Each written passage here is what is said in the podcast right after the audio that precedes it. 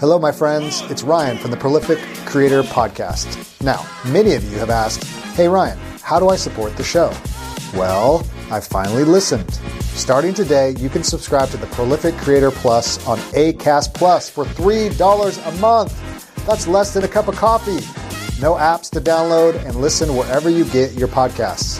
Get access to the entire archive of prolific creator awesomeness. Over 160 episodes going back to 2017. Yes, that's right, my friends.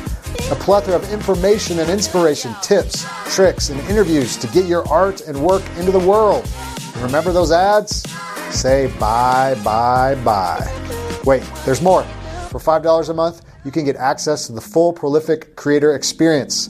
This includes the full archives, early access to episodes, listener Q&A, book and movie reviews, and interviews not for the public. And perhaps any other awesomeness I might do on the microphone. Sounds awesome, right? Yeah, it does, Ryan. If you want to listen for free, you'll notice the last 50 episodes or so will always be available wherever you listen to podcasts. Remember, by subscribing today, you don't have to download any new apps and you can simply keep listening on the podcast platform you prefer. Cool. Okay cool. Thanks for your love and support in advance. Simply click on the link in the show notes or on my website, and it'll take you where you need to go. Now, on to the show.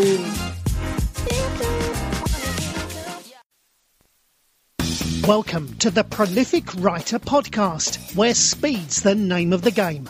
Follow an indie author and publisher and his guests as they share inspiration, tips, and advice on writing fast, writing often, and writing well, so you can do the same. Here's Ryan.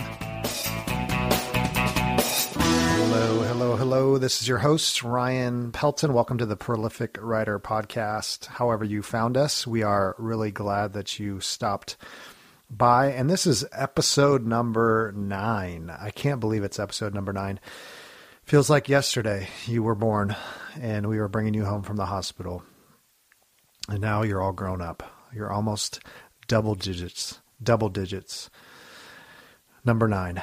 I don't know what the significance of number nine is, but we are on episode number nine and we have a jam packed, amazing awesomeness very cool guest today, and her name is Libbie Hawker, and you might have might have known Libbie, and you might know her from a, a few different channels or ways or avenues or what have you. Uh, she's written over 30 books, novels, but she's also written a very helpful book that we're going to discuss today called Taking Off Your Pants. Uh huh.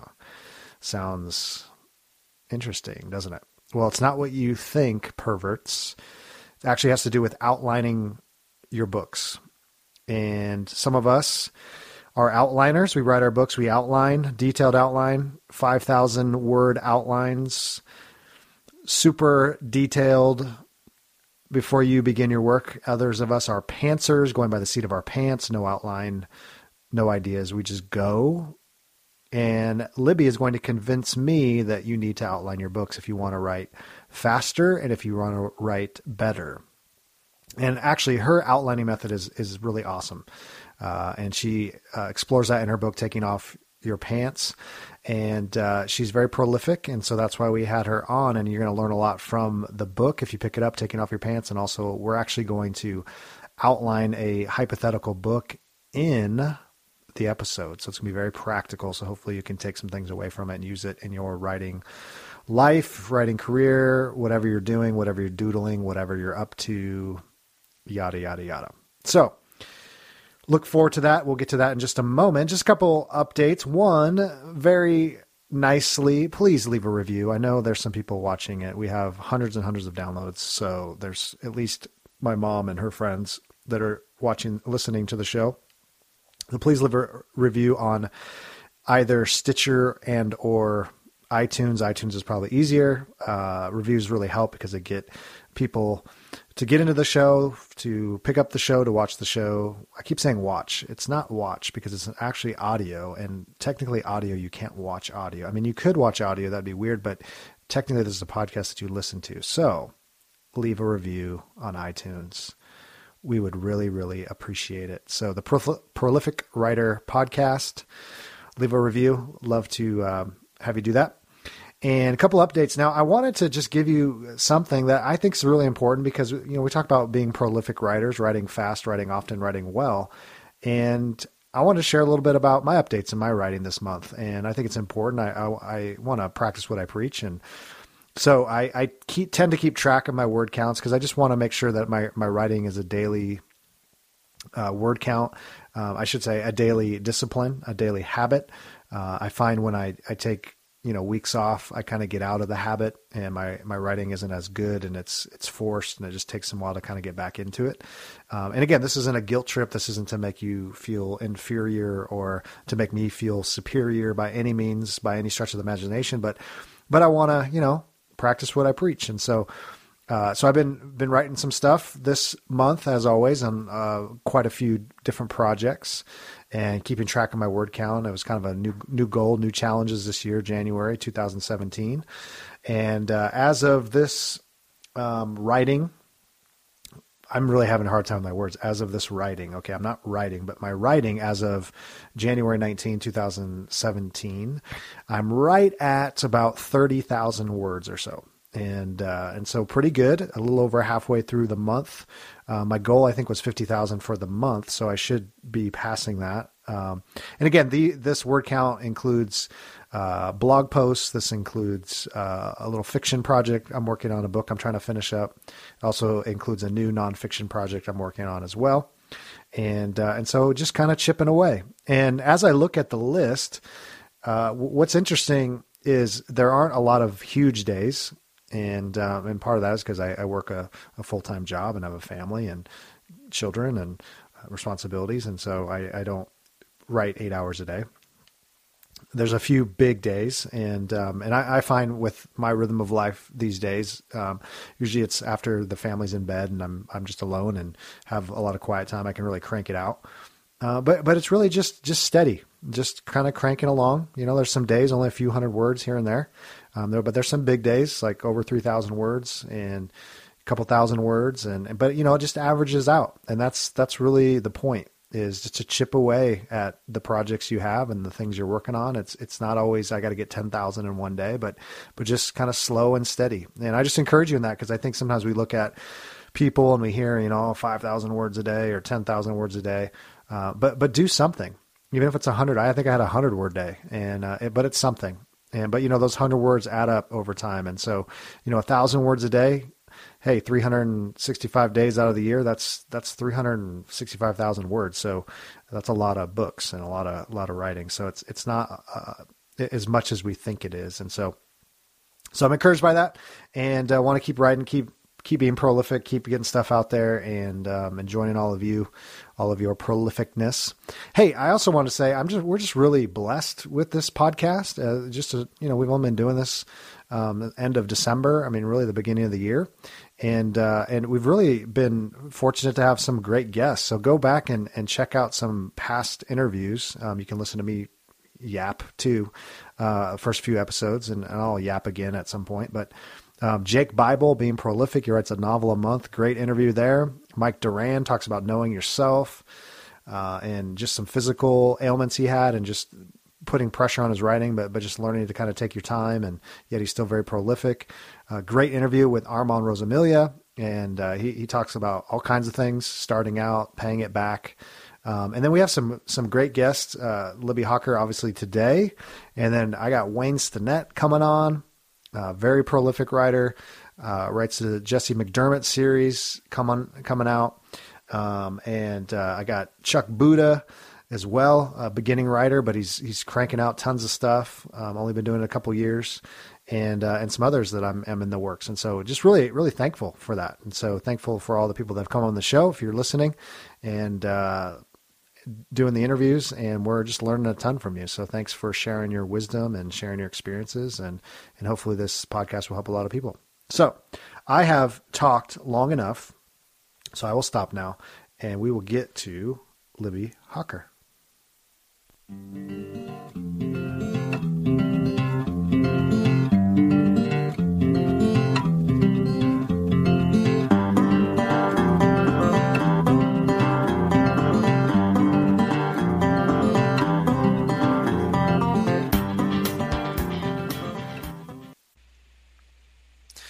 Welcome to the show, Libbie. It's good to have you. Thanks. It's good to be here. Well, I am uh, excited to have Libbie Hawker on the show today, um, and we're going to talk about taking off our pants. And so, uh, Libbie wrote a great book um, called "Taking Off Your Pants," and it's about um, outlining your novels, uh, outlining your books, and I've really appreciated it. Uh, quite a bit. That's actually why I tracked her down, stalked her, and found her, and um, and really feel that you'll be able to give us a lot of good insight um, into really uh, the the premise of the book I was just just talking to you is is about outlining so that we can write faster and we can write better. Um, and so you're you, are you are going to convince us uh, right now. I'm gonna I'm gonna put you hold you down, and you're gonna tell us why you believe that you need to outline your books. Um, I'm a pantser, so convince me that I need to outline my books. Tell me why. Well, um, what I've found in my own career, I, am a full-time writer now, and I, you know, I write fiction for a living, and it has been my experience that in order to uh, make that work in order to schedule enough books in a year that I can actually pay my bills, which is which is nice if you're going to do this for a living. Um, I need to be able to release books at kind of a reliable pace. I need to be, be able to predict with a reasonable amount of accuracy how many books I can write in a year, when I can publish them, um, so I can have a continual schedule of new releases. Because really, I mean, ads are great, a, a, a presence on social media is great, uh, doing podcast interviews is great. Those all help sell books. But in my experience, and I think a lot of other professional full time writers have found this to be true as well, nothing sells books or maintains your visibility as well as a new release. So the more new releases you can get out, the more books you're likely to sell. So that's a, a big part of why I, I, started adopting this outlining process and why I started talking to my friends who are also writers uh, about why I was outlining, how it was working for me, and how it was changing my productivity and really benefiting my business.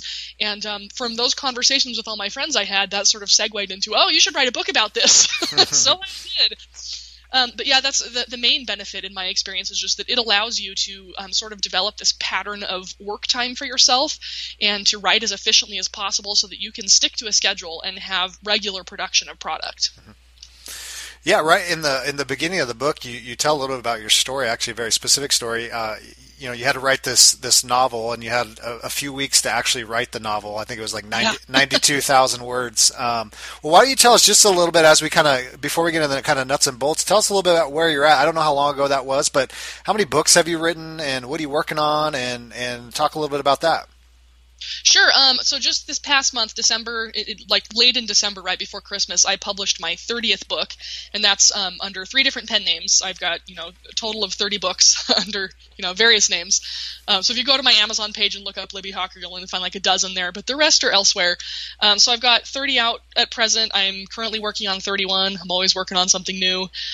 Um, and yeah, that's uh, that's kind of where I'm at with my career. I first started self-publishing in 2011, kind of towards the end of the year. So 2012 was my first complete year of doing it.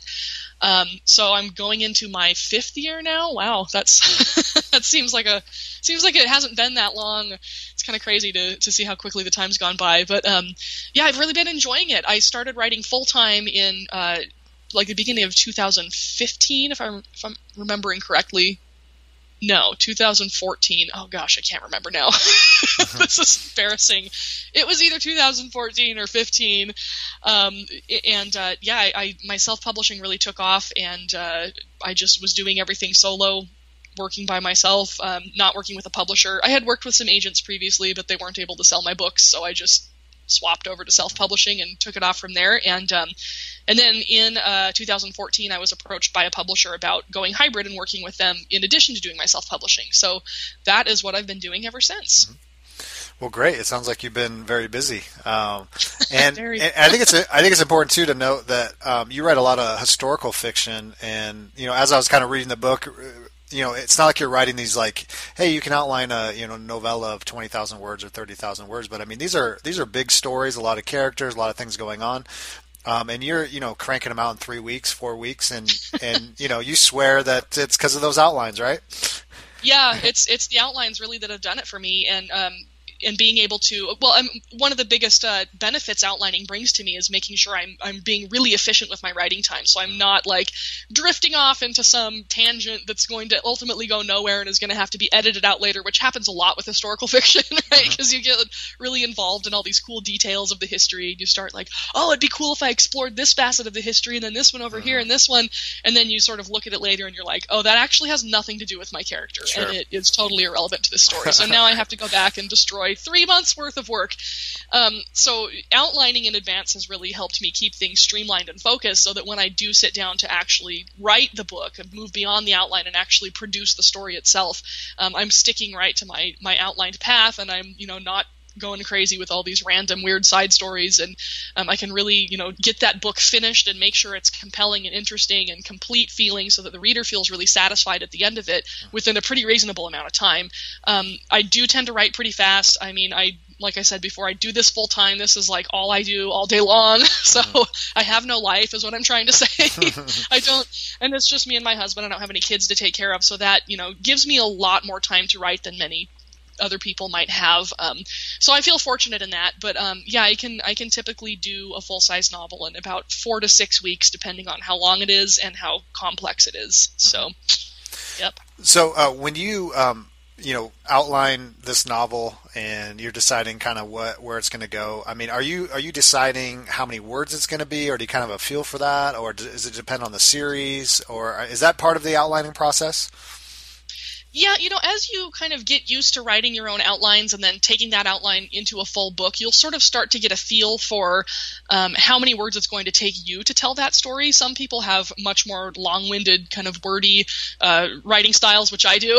Mm-hmm. and some people are much more concise and to the point, and it may take me 130,000 words to tell a book that maybe you could write in 90,000 words. Uh, it just really depends on your style. So once you kind of get used to um, judging your own style and understanding uh, your your process and how you're going to bring that outline to life and flesh it out, you'll be able to get a pretty good, accurate handle on, oh yeah, like this is how many scenes I've got in this this book. This is how many times this character, you know, goes up against their opponent and has to, you know, try to get their goal, but they fail. That's going to take me oh, about 60, 70,000 words to get that. And then I've got this wrap up scene, so that's another 20,000 words. So yeah, this is going to be a 90,000 word book. You just kind of like, you just start to develop a feel for it. It's not something you'll probably be able to accurately predict on your first or second outline, uh-huh. but the more books you do, the quicker it'll come to you and you'll just kind of, you'll just develop a sense for your own process, I guess you could say. So one of my struggles as a recovering pantser um, is the uh, and I, I actually like the way that you you address in the book is you feel like am I going to stifle creativity? You know, if yeah. I if I got this big outline and I'm you know I'm thinking through the the core of the story and motivations and goals and you know flaws and all these things you know isn't that just going to be boring i mean that's what a lot of pantsers say it's you know stephen king says that and lee child and some of these other guys you know um, you know i'm just be bored to death so how, how do you kind of answer that when people ask you that yeah, that's a great question because sometimes I feel that way too, and there are actually some books that I don't outline at all, and I just totally pants it. But um, for most of them, I do outline, and and I uh, have re- realized with my own you know practice of, of using outlines and adapting them to different styles of stories that you can sort of stop outlining at a particular point. Like you can develop the the story to the, to the, just to the the point where you understand exactly what the character is going to go through and how they're going to face all these personal challenges, and you kind of get a pretty good handle for like what the ending scene is going to look like, and then you can stop. Like you don't have to go into detail of everything they're going to do in this chapter or this scene, and every you know thought they're going to have, and every emotion they're going to experience. You don't need to discover all those things during the outlining phase. You can can just sort of get the skeletal structure of this plot in place. And then as you're going through it and fleshing it out, you're really fleshing it out. Like you're really bringing it to life and, and imagining all these scenarios for your character within this little kind of corral you've built of these events they have to eventually face. Um, so it leaves you a lot more creative opportunity if you if you, you know stop before you make the outline too big. Mm-hmm. And that way you kind of get a little bit of both worlds. You have an outline which is going to help you stick to the point while you're writing, but you also have a lot of open ends and a lot of kind of loose, untied strings that you can sort of experiment and play with as you're working on the book. And that's actually, I was really attracted to the book because there's a lot of outlining books out there and, and other type similar books, uh, but you really talk about that. You, you just say, you know, you, you, don't have to have every scene laid out. You don't have to have every, you know, detail. And I think that's what people think as an outline is. It's, it's, you know, there's really, it's just kind of filling in the color, and that's all we do. But, but you say, you know, one, you sometimes you don't even outline, and and two is, you know, I, I think honestly, everyone kind of outlines. I mean, even if you do it in your head, um, you know, you have a character, there's an issue, there's a setting I got to get them out of the issue in a setting. you know, even if you don't have that fully fleshed out, you're right. st- you're still thinking about you know things got to happen. you know, yeah, and yeah. and ca- characters have problems that they got to get out of. You know, at its at its core. So. Um, so I think that would would encourage those that are listening that think you know it's just it's too much. There's too much work involved. Um, I think you even said in the book it takes you now what like four hours to do a whole outline now. Yeah, typically like three to four hours. It's it's about half my workday now if I need to do an outline. So sometimes I'll take a day where it's just going to be an outlining day, and I will do the outlines for two or three books that I'm planning on you know writing someday in the future. So so I can get that work done. Now I have the process down enough because you know I've practiced with 30 books already. Sure. so I have that process down to the point where I can get it done quicker. Um, you know, when you're just first learning how to outline, it, it's a skill like anything else. You're not going to do it perfectly from the get go. It's going to take you some more time to do it. So if you've never tried it before but you want to try it, I would plan to give yourself at least two or three days to work through the process, maybe a whole week, just to see you know how it how it plays out for you and what parts of it you like and don't like, and then you can kind of refine the process for yourself as you go along. Also, I should mention that um, I when I first started outlining, I kind of came to that because I was working on this one book and I just kept getting stuck, and I was like, oh, I don't know what to do next. Like I really only knew I was going to get my character from point A at the very beginning of the book to point B. Like I had this scene in my head where I could see what she was doing and how, you know, all these things about her history and as a real person from history, so I understood sort of the the real story behind her, but like how you know all these parts of her biography were going to come together in this one great scene that was like the culmination of everything in the book, but I didn't know it was going to be in the book, you know? so I had no idea how to move her from the opening of the story to the end, and it was just really frustrating, and I floundered a lot. And I finally hit on this idea because I, I only had like two hours a day to write. Like, this was while I was still working full time, so I really had to make my time count. Um, so I hit on this idea of every time I finished a chapter, I was going to take like two or three minutes to just sort of sketch in in really general terms what was going to happen in the next chapter. So then when I would come at it the next day, I would sort of have this little mini outline of that next scene I needed to write ready to go. And that worked so well for me and got me out of that mire of just like, you know, not knowing how to proceed that I was like, oh, I should start doing this with like whole books. Mm-hmm. See how that works. Right. So yeah, it worked out pretty well. Yeah, and I, you know, as I was kind of reading the book, uh, one of the things that was interesting, and, and I think this was what makes your book unique, is you you talk very specifically about when you're outlining. You're not just outlining the next scene necessarily, um, or the next, you know, kind of plot point. Um, you're trying to get kind of below the surface. You're you're trying to say, you know, what's the the character's flaws and motivations, and you know what uh, what what's the antagonist doing, and, and all these kinds of things. And so you're not um, just just doing paragraphs of okay, this is going to happen, and this is going to happen, and then this is going to happen, because you say sometimes that if you outline it that way, you actually could still have the same problems and kind of uh, right. end up in a corner. So talk a little bit about that. Sure. Yeah. One of the points I make in Take Off Your Pants is that, you know, the plot, if, if you think of the plot as being uh, the sort of bare bones events that are going on around your character or sort of the um, the scenario your character is moving through um, that's not very important in in creating a compelling story so you can like change the events that are happening around your character in any variety of ways and you can still have the same compelling story that people still want to read so it's not really the plot that is drawing readers to your story. So, what is drawing readers to your story? Well, it's your character, obviously. You know, we, we, are a social species. We evolved in groups. We evolved to connect with other people, and um, you know, you can you can uh, evoke that response in your readers by presenting a, a, character to them, even if it's not a human character, like in Watership Down, right? You're presenting a character that feels extremely human to them.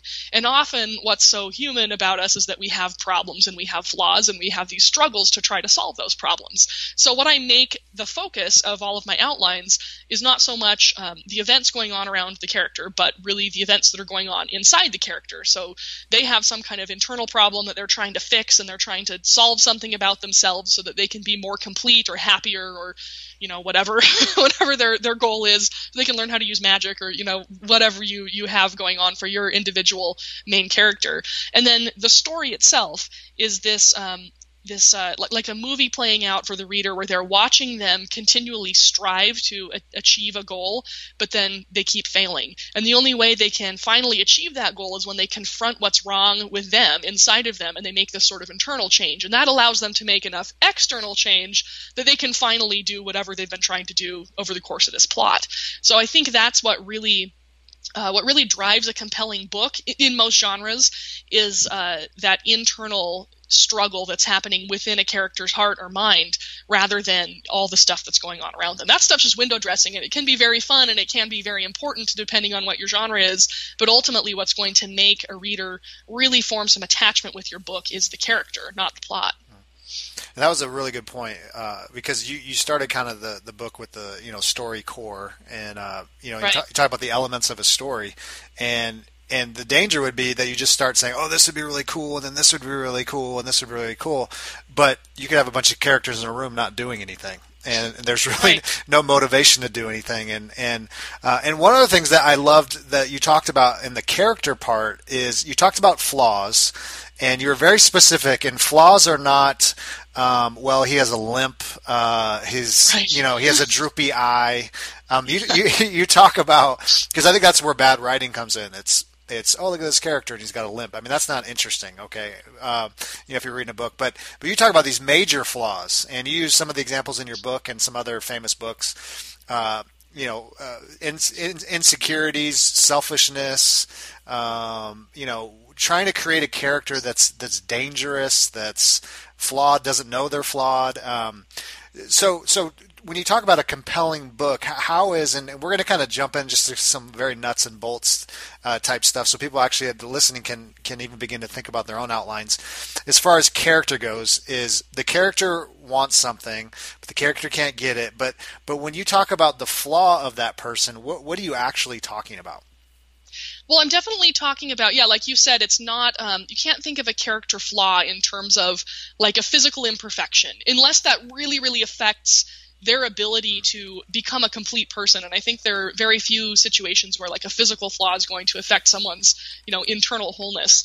Um, so you're not talking about like, oh, they're clumsy or they have a gap in their teeth or something. You're talking about like something that prevents them from being a whole human. You know, um, they are really terrible at making friends maybe so they're always lonely that's that's a pretty big flaw or you know maybe maybe they're just afraid of the dark. They have this irrational fear and in order to uh, save the person who needs saving they're going to have to run through a dark forest to get them. You know they're going to have to confront that that problem that makes them that gives them a weakness inside basically. So you can kind of think of the character flaw as like a way a person um, is weak and this journey they go on over the course of the story to strengthen that weakness in themselves so that they come out of it with like you know ramrod spine and they can tackle anything because they've finally overcome their great weakness. So the flaw has to be um, something personality wise i guess you could say. Now that doesn't necessarily mean they have to be like a horrible narcissist who everybody hates. It could just be so i just as one example i'm kind of rambling here and i'm sorry but no it's fine. um, as one example, so my most recent book I put out has this really like sweet, nice character in it. The main character is just like adorable and everyone loves her. And her flaw really is that she's too sweet. So she is so like kind and thinks the best of everybody is kind of a Pollyanna. And then she gets stuck into this world where everyone around her is incredibly vicious and can't be trusted and is like brutal and mean. And she has to basically like kill her sweetness and innocence in order to become in order to survive really because she's going to get killed by the, all these crazy vicious competitors if she doesn't you know grow a back a backbone and, and really mm-hmm. stick up for herself and get a little bit of cunning. Um, so it, your flaw can even be something that in another scenario might be seen as a benefit or a positive character trait but in this scenario your character's in it's going to hold them back somehow. So until they learn how to overcome that and grow a little bit um, they're going to be held back by whatever haunts them them, I guess you could say. Mm-hmm. Yeah, that's interesting. I, you know, if you go and read, um, I, I, don't know why I noticed this lately. Maybe because I was reading your book again, just kind of getting ready for this. But um, if you go read like like Amazon reviews on some books, I'm always yeah. I'm always interested when you read someone say actually their character was too vicious. Um, you know, almost in a they're so un, so over the top, so unrealistic that you know. I mean, it's still fiction, obviously. I mean, it's it's unrealistic, of course, but but almost to the point of like they're trying to take that flaw to such a another level that it, it's just not interesting anymore. Um, yeah, and, yeah. You know, because then you kind of wonder, well, how are they going to even change? Are they going to change? You know, all of a sudden at the end, they're just going to be, you know, um, hanging out with, you know, puppies and taking care of sick children. I mean, what what's the change that's going to happen? Um, and that was just a kind of eye-opening thing for me that sometimes you can even take that because you were talking about this this subtle kind of flaw, um, mm-hmm. but sometimes we think it's got to be this massive, you know thing that that's just so crazy that you know you don't want to be in the same room with them. Um, and I know right. that I know that can work sometimes. Um, yeah, but you know, I think it, it yeah. Go ahead. Sometimes, it, sorry, um, it definitely can work sometimes, and I think one of the best examples of, of that working well, where you just have this over the top, like oh my god, flaw, is probably in Lolita by Vladimir Nabokov, where the main character Humbert Humbert, I mean, he's a child molester. Like it doesn't really get any worse than that, you know. And he certainly has to make a, a pretty massive character journey to uh, become somebody who you can even admire a tiny bit by the end of the book. But you know, he manages to do it. At the end of it, he completely repents of everything he did, and he's like, "Oh my God, I'm a monster." So you have this this feeling, this satisfaction at the end, where like you're like, "Yeah, buddy, you're a monster." I've been telling you that through this whole novel. So you can make it work. But yeah, if you don't, if you don't give your reader um, a clear sensation that that no matter how big or small your character's flaw is, they're going to try to overcome it over the course of this story. They, they may fail. It's totally legitimate to write a story where you know the character can't do it in the end, and they are still like trapped in their own you know moral swamp. Um, but as long as there's a clear sense to the reader that they're going to try to fix this in themselves then they'll usually you know readers will usually go along with it and, and will you know be along with you for that ride but um, yeah if you just make this over the top like mustache twirling cape swishing villain who's just so evil that you can't stand him and then he never tries to change over the course of the book you're going to be like why'd i just read this mm-hmm. it's no point Right, and I think one of the great um, TV just in recent times is Breaking Bad. Uh, Walter White. Yeah. I mean, if you want to think of, here of a, a, character that subtly changes over time, um, yeah. I think that's great because you kind of get a sense that he something's off or something's you know mm-hmm. broken in him. But his motivation is he wants to do good for his family. He, you know, his he has cancer yeah, uh, hopefully no spoilers for Breaking Bad, but yeah, you know, spoiler alert. Guys. Yeah, right, right. He has he has cancer and wants to make money, so you know if he's going to die, his family will be taken care of. But but over time, he he realizes, well, maybe this is really who I am. I am a drug dealer, or I, I do want power, or I do want you know whatever. Um, yeah, I he's think a very interesting character to study in fiction. It, it is, and and I think that's if you want to see how that works in an actual s- story, um, it's a it's a great place because he, he is changing. You know. Um, and even yeah. the, even the way it ends, you're kind of like, huh, interesting. How how you know what what really happened? you know. Um, yeah. But um, you know, I think that's a great example. So so in your your outline method, um, you actually walk the reader through actually how to do this very specifically. And I, I just wrote down some some notes, um, and obviously you wrote the book, so you know I don't have to tell you what you wrote. But um, but you know you say you start with a character. I mean that's always a good place to start. Um, you do talk about you know having some features of the character, like you gave an example of like Pocahontas and you know a native girl living in the 1600s. Um, you know Wilbur the pig, you know he's a pig. Right. so you have a you have a character, but then at the bottom of the outline you say, okay, but we need a flaw for the character.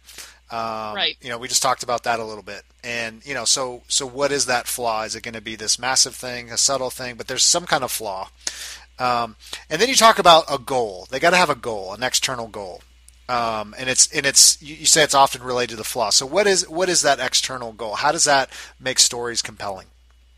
You know, the external goal is one of those elements of plot that you can almost change in any way you want, and it will still give you the same story in the end. Because as long as your character's flaw is clearly defined, then you know where the character's going towards the end of this book. They're going to be trying to fix that flaw. They'll either succeed or fail, right?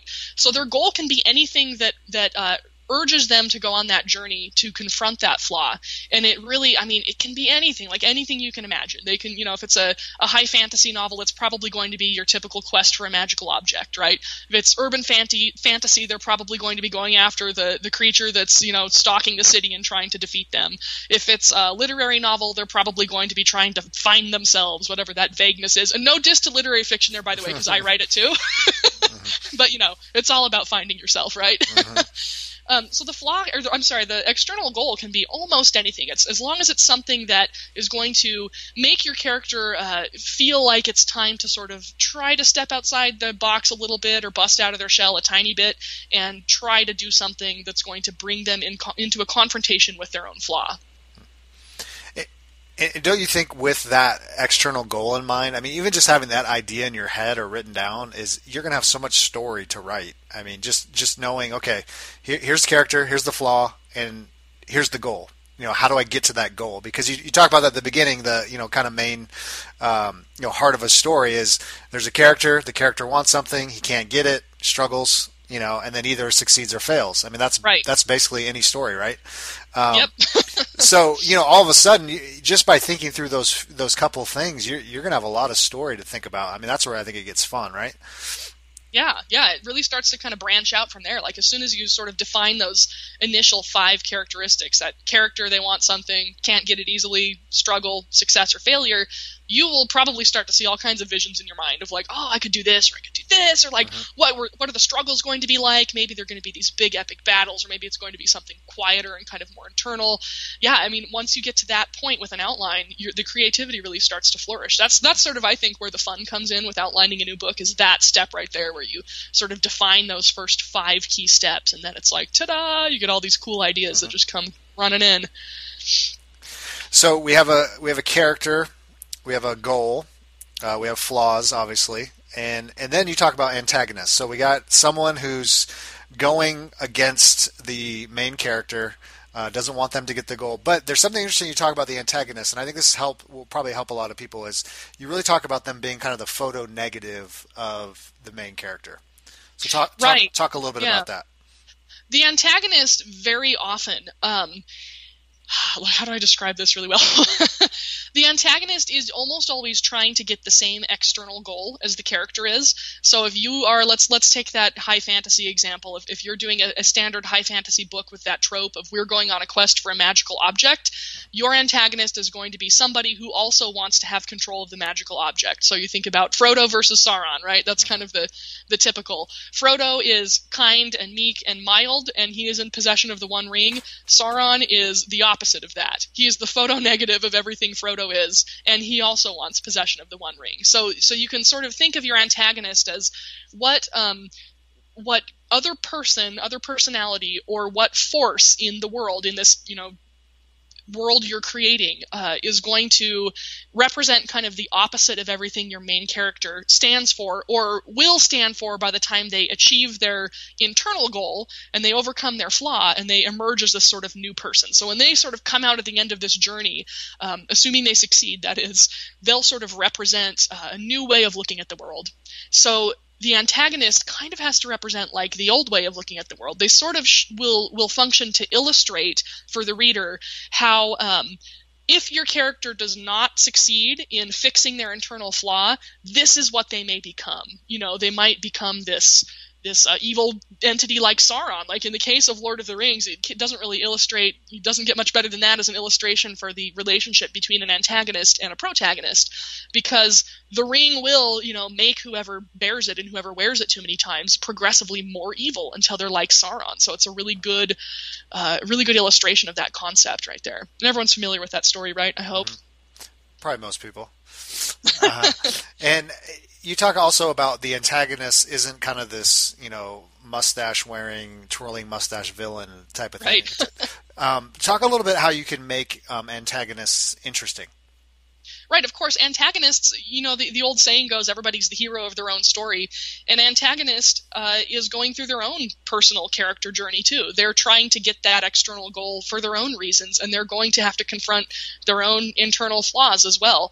Now, if they're not a main character in your book, you probably won't, you know, go into depth exploring their personal journey, but you should sort of think of them in terms of, okay, if I were to write their book, how would I be exploring their character? Like, what would they, what would be important to them? What would their flaw be? How would their flaw sort of uh, get in their way continually and mess with them during these confrontations with their antagonist, who is your protagonist in this book? And um, how how would that enhance the conflict between these two? So you know, it's okay to write just like a mustache twirling caped, you know, typical uh, vaudeville villain. There's nothing wrong with that, but your book will be a lot more compelling if people have a reason to sort of feel for the antagonist too and go, "Oh my god, like it's I really want the the main guy to win because he's like the good guy in this story, but like I kind of feel for this person too." Like I'm really amazed. I I don't know. Hopefully, most of your your listeners have uh, either read or watched Game of Thrones and, and the series of books associated with that, but I'm kind of amazed at how much sympathy I keep developing for Cersei Lannister, and then I hate her again, and then I sympathize with her again, and then I'm like, oh, it's so like I don't know whether to love her or hate her, and it's just torture. And like I know she's the antagonist of almost everybody, but at the same time, like her life is so complex. Like her inner life has a lot of layers to it, and that makes it hard to just write her off as just some corny villain. Uh-huh. So yeah, I think that's what you should go for. Sauron's and Cersei's. Right so, so again, I think as you're you're building this outline, you, I mean, even what you just described, I mean, you're you're building a lot of story here. I mean, you're thinking through again the character, their motivations, their goals, who's opposing them, and how they're going to stop right. them. I mean, even just having that thought, you're going, okay, here's a scene that could go there. Here's a scene that could go there. I mean, um, and then obviously we don't want the character to get what they want yet.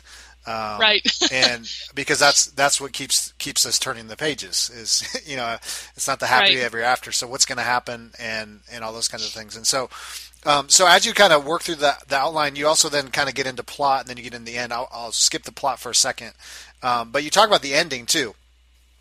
Um, is put a little spot for an end, um, and and it's basically how's it how's it going to end? Are they going to succeed? Are they going to fail?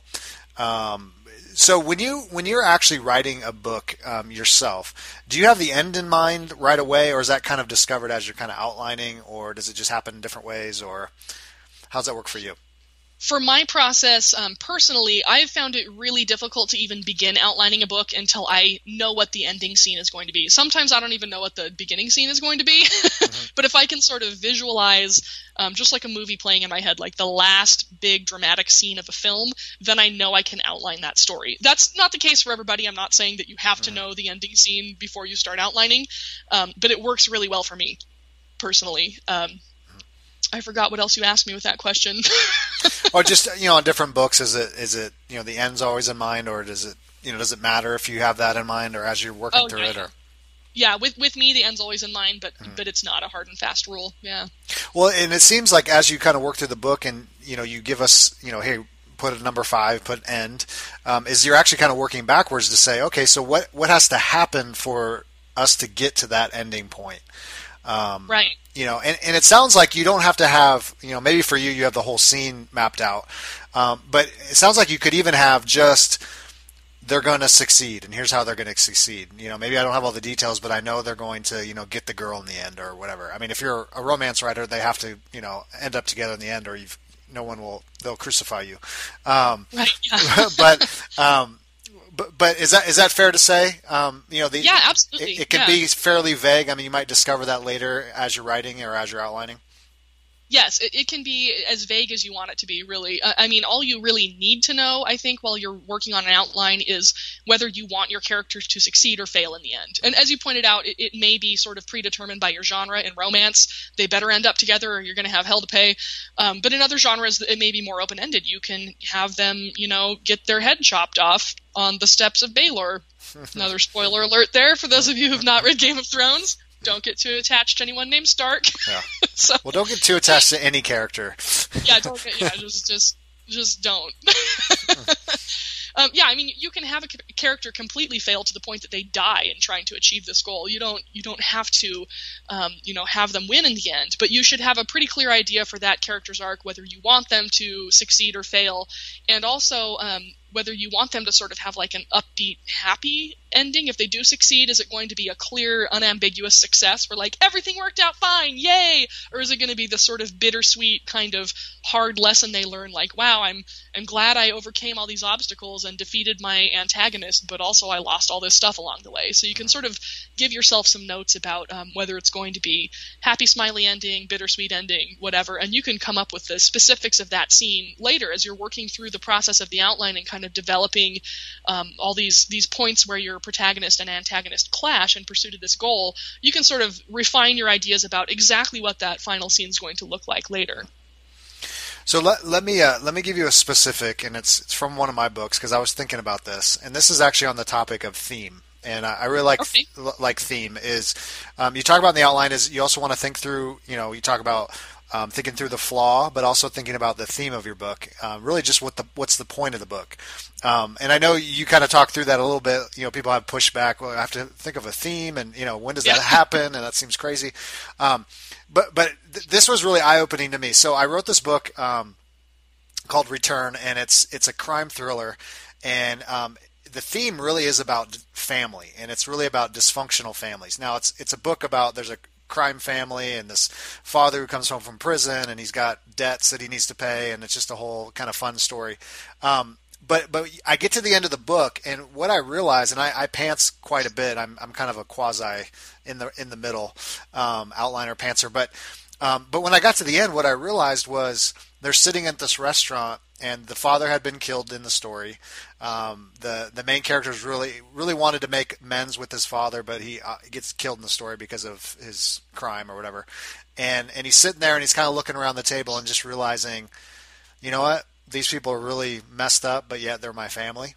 Um, And and at the beginning of the story, he realized.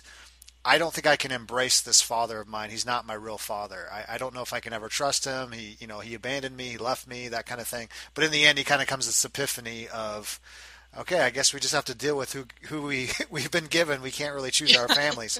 Would that be an example of like a theme? Um, uh, would that be an example of? And again, I'm not saying, oh, that's hey, that's a great story, you know. But but is that kind of what you're talking about when you talk about theme? That's it certainly sounds like that could be the theme of your book. I mean, without knowing more specifics about it, it's hard to say Sure. whether that would be an identifiable theme or not. But um, yeah, I mean, if if you think of theme as sort of like uh, like the one sentence, you know, little tagline you're going to use to describe your book to people or to sort of tell people what the purpose of that book is. You don't have to put it anywhere in the book, by the way. Like you don't need to put it on the cover, like like novel's title, theme, colon. You know, here's here's one line about it. It's not like that. But if you think of it as sort of your guiding principle for the book, um, that will sort of help you determine uh, which scenes you should keep in the book and which you shouldn't. Because if, if your scenes don't directly bear on either um, the internal struggle your character is going through, it sounds like the scenario you described where this character's you know got a rough uh, got some trouble with his father, and and um, you know maybe that's part of his flaws that I don't I don't know maybe maybe part of his flaws that he doesn't like his family much, and at the end of it he he realizes he gets a more complete understanding Yeah. of family. No, it is So actually. That's that's actually very accurate.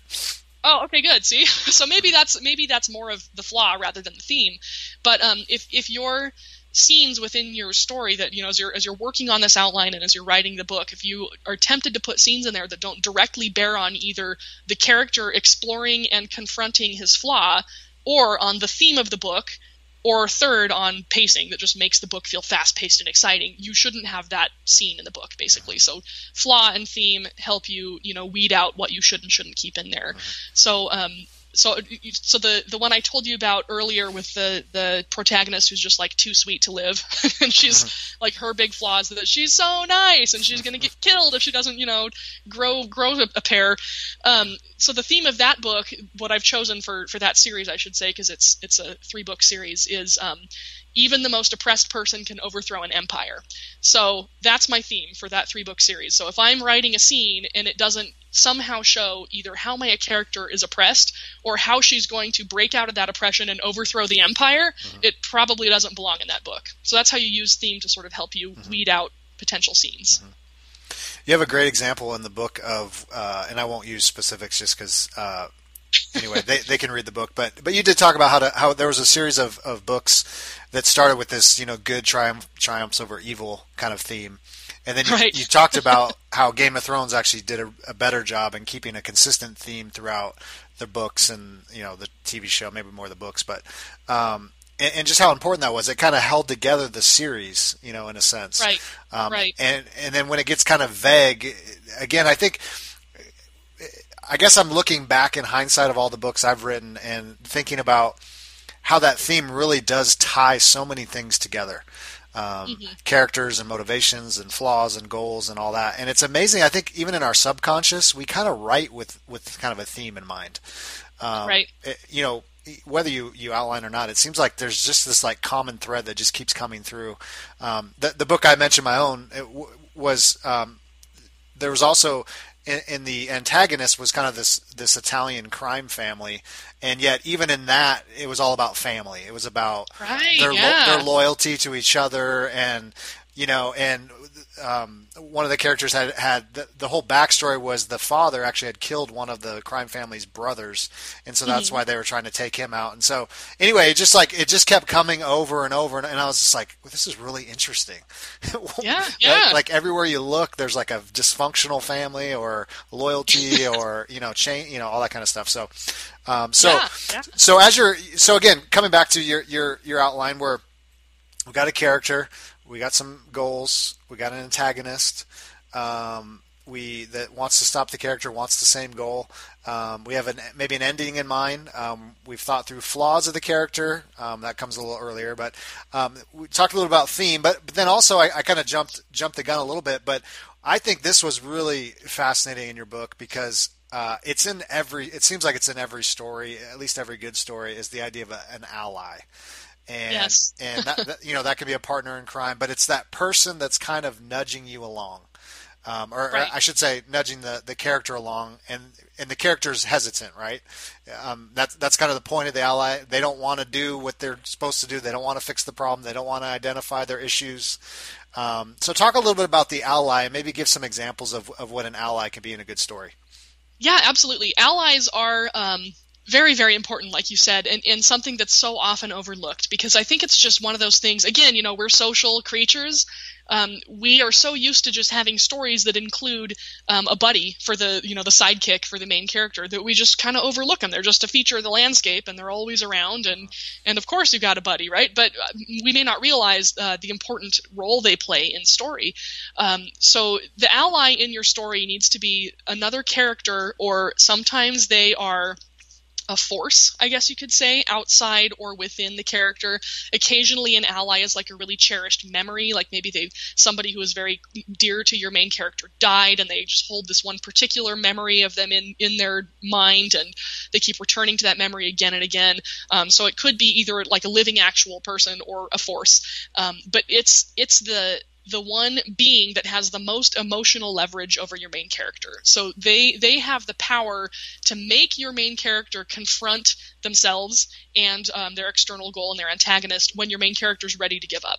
So a couple of really good examples that I think most of us are probably familiar with. Again, we'll go back to Lord of the Rings because it's such an archetypal story. Mm-hmm. Um, Sam and Frodo, of course, Sam is the ally. Frodo's the main character. He's ready, you know, they're in Mordor and he's like, "Oh, I can't go on," and he's ready to give up. And Sam's like, "No, you have to. You can't give up." And he's like, "I can't." So Sam throws him over his shoulder and packs him up to Mordor to throw the ring in. Like he's not going to let him stop just because he feels like he can't. So Sam's a good example of an ally. Um, maybe a, a, subtler example of allies is uh, in Game of Thrones. Uh, Tyrion and Jaime Lannister are both main characters in their own rights, but they're also one another's allies. They have uh, all the emotional leverage in the world over each other. Either one of them can make the other do something they wouldn't normally do because they love each other so much and they have such a strong bond. So that's the type of character you need because it's it's incredibly emotional when your character gets to this point where they are sure they can't go on and they're ready to give up and just like chuck it all and forget it. And if they get off that path of their journey, they're never going to um, confront their their final flaw and overcome it and grow as a character. So they'll, they'll never become the the hero they're trying to become, right? Mm-hmm. So that ally has to step in at that point and force them to stay on the right path and do it. And it's always a very emotional scene when it when it happens. So don't leave that out of your stories. it's like mm-hmm. it's like the the secret spice that makes stuff really really great and compelling. So make sure you have um, make sure you've identified your character's ally from early on in the book so that you know who you're going to use use at that crucial scene, bring him in and and work that magic. Yeah, it was interesting too. You said that you, even the antagonist can be an ally. Was that is that correct? Yeah, they can. If they have enough emotional weight over that character's heart, mm-hmm. they can absolutely be an ally. In fact, in a lot of romances I've read, um, the male and female leads, or if it's a same sex romance, the two romantic leads, um, they are often both each other's antagonists and each other's allies at different mm-hmm. points during the story. They take on those different roles for each other. So mm-hmm. romance is really fun to read because it's so complex character wise. Mm-hmm. Interesting. All right, so so um, we have kind of moved through the outline. We have uh, thought through our ally, um, our theme, characters, their goals, etc. And then you talk about plot, and there's a lot, a lot to this one. We won't um, hit all of them, um, but maybe you could talk us through a little bit about the actual plotting of. Um, kind of once you've done this legwork, um, you, you, do talk about how you, you don't have to. Again, you said earlier at the beginning that you don't have to have every you know scene written out necessarily, but once you have a lot of this done, you actually will have a lot of story to kind of you know kind of go with. Um, yeah. But you know, you talk about this. You know, even thinking of an opening scene, um, you know, an inciting ev- event. Um, you know, the character realizes their external goal, displays the flaw, drive for goal, etc., etc. Um, all those kinds of things. Um, but talk us through a little bit about maybe even how you do it is what are you actually putting down as far as scene by scene um, at this point? Um, are, right. are, are you are you do you have kind of an idea of like I need at least like 50 scenes or I need 30 scenes or something or what does that look like for you? Um, I don't typically look at it in terms of I need X number of scenes. I look at it more in terms of um, how much do I want to torture this character before I let them uh, face their final confrontation, basically. Um, and if it's going to be kind of a long series and pretty drawn out over maybe several books or something, I'll torture them for quite a while. so mm-hmm. I'll keep uh, running them through plot, which is kind of the external events going on around them, until I'm finally ready to bring them to that climactic scene. But um, your your plot really at this point in your outline for the purposes of the outline the plot at this stage is going to be um, the scenes where your character constantly meets in confrontation against their antagonist. So you'll set up these sort of uh, these fights. Basically, they don't have to be literal fights, but but you'll set up these struggles where um, they're both just trying to get that goal, that external goal. They're both reaching for it, and your character keeps almost getting it, but he just keeps getting thwarted in the end. So it's this cycle of um, striving for a goal and being thwarted, and it can happen once. I mean, three feels really symmetrical to most humans. So if you make them struggle and and fail three times, then that's usually a, a kind of the minimum. You can make it as many times as you want, but um, they have to at least one time attempt to get what they're what they're trying to go for and fail at getting that, and then sort of give the have this uh, I give up moment where the ally steps in to force them back on.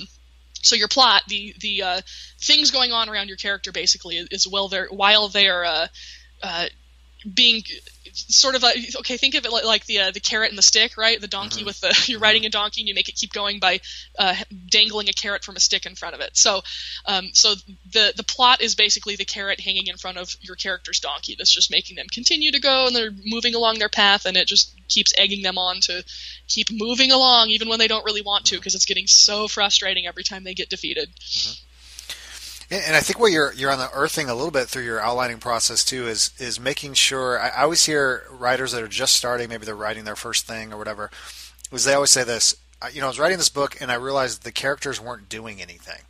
Yeah. Um, and, and you know, it was just boring because they and they weren't doing anything because they had no no goal. They had no resistance. They had, you know, it's just people in a room chatting and everything's going okay and it's just normal life. But that's not why we read fiction, right? It's because right we like the struggle because we all struggle and we, we like when the characters don't get what they want because we want to know well how is this ever going to work out? You know how are they going to how are they yeah. going to win the battle in the end? How are they going to you know save the ba- the you know how are they going to get the girl or whatever it is? Um, and, and so I think what you're you're really doing with this book is you're just unearthing that as writers to say you know you don't have to be you know Mark Twain. You don't have to be you know flowery, but you can write a really compelling book by just having these things in place and and, and giving these these characters something to want, and um and but then falling on their face. I mean, I think you even said you can have them fall on their face dozens of times if necessary, you know, to make it yeah. um, if that's where the story needs to go. Absolutely. As long as there's still as long as you're still giving the reader uh, some reason to believe that they're still trying to fix that initial flaw mm-hmm. you know you can keep uh, sort of resurrecting the flaw as many times as you need to kind of remind your reader like hey remember how this guy's a jerk all the time? You know? Mm-hmm. as long as they get that that continued reminder that there is a purpose to this it's not just a series of battle scenes and that's it um, it'll still continue to feel compelling. They'll still want to keep going with it. So yeah. And it, and it seems you make the the reader it, well, I should say it makes the reader uh, enjoy the book because it's relatable. Because that's how life is. You know, right. life, life life isn't smooth. Life doesn't always go the way we want it to, and we can all relate to that. You know, um, and and you know, and it could be set in a fantasy series. It doesn't matter. I mean, we still relate to conflict. We relate to yeah. res- resistance and not getting what we want. Right. Right, exactly, because we've all felt that in one form or another over, you know, something, something yep. in our life that's felt that way on a small scale. Right.